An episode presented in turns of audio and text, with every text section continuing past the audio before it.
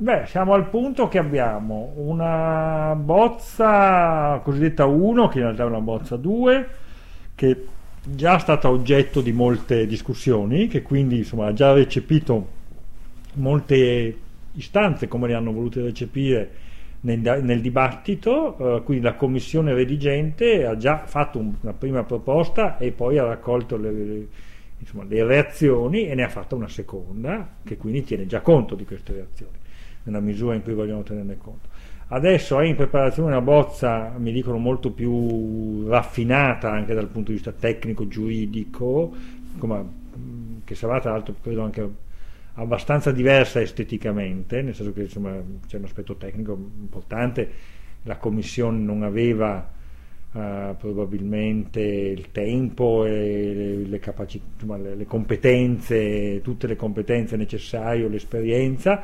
E su questo... anche detto questo. Sì, no? sì, infatti è stato chiesto al professor Falcon, che è considerato a livello nazionale la persona che più può dare un parere, un giudizio, un aiuto e so che tu hai fatto un grosso lavoro, quindi mi aspetto che ne esca anche una versione, non so quando, più, insomma, più messa meglio da questo punto di vista. Però credo che dal punto di vista dei contenuti, più o meno, insomma, salvo problemi appunto giuridici particolari, dovremmo avere più o meno quello che è l'idea della Commissione. C'è stata una grande sollevazione da parte del mondo accademico dopo la bozza zero, zero. cosiddetta. E, mm, sono state recepite le osservazioni in questa nuova bozza, secondo lei, o c'è ancora molto... Beh, ci sono state varie, varie insomma, prese di posizione. Io ne, ho in mente tre. Uno è stato un dettagliatissimo documento dei direttori di dipartimento che addirittura aveva riscritto la bozza, cioè aveva fatto proprio gli emendamenti, il che probabilmente è un po' invasivo rispetto all'autonomia della Commissione, che insomma alla Commissione si possono portare delle istanze, ma poi scrivere rispetto a loro.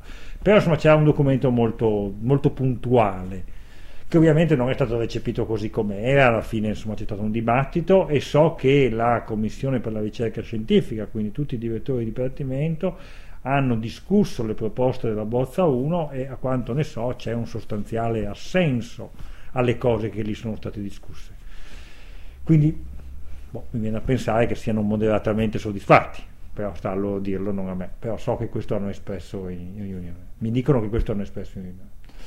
C'è poi il documento dei 500 e qualche cosa, dei 510, firmatari.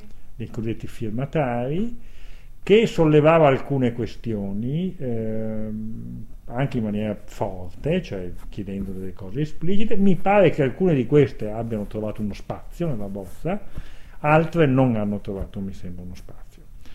Uh, Il ve- parere personale? Beh, allora, no, ve- no, poi c'è una terza posizione che è quella che abbiamo espresso nella mia facoltà, che è una facoltà molto accesa, e quindi noi abbiamo fatto una nostra cosa su in quattro punti che assomigliano molto ai quattro punti, del, del, però insomma in parte erano un po' diversi e direi che erano quattro punti che riguardavano il consiglio anche questo, il consiglio d'amministrazione, il meccanismo di modifica dello statuto, la composizione del senato accademico e l'elezione del rettore.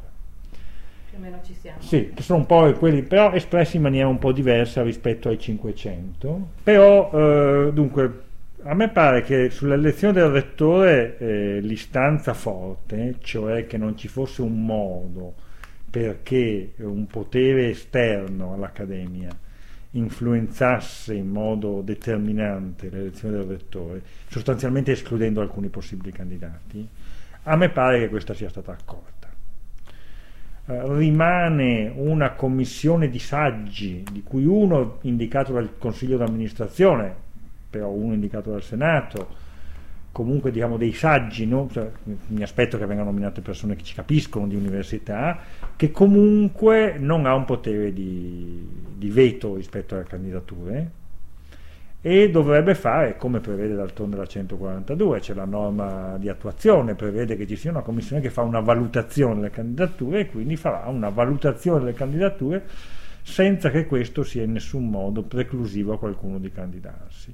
A me pare che il corpo accademico dovrebbe avere la capacità di fare una sua valutazione e quindi di, se non è d'accordo con questa diciamo, istruttoria di votare liberamente come, come crede. Insomma.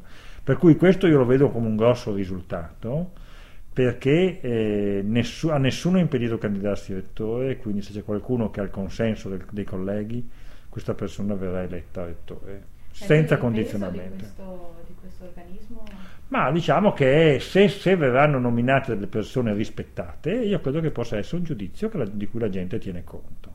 Se verranno indicate delle persone che non godono del rispetto eh, e non sono autorevoli, nessuno, anzi, probabilmente quel giudizio potrà per, perfino essere disatteso volontariamente.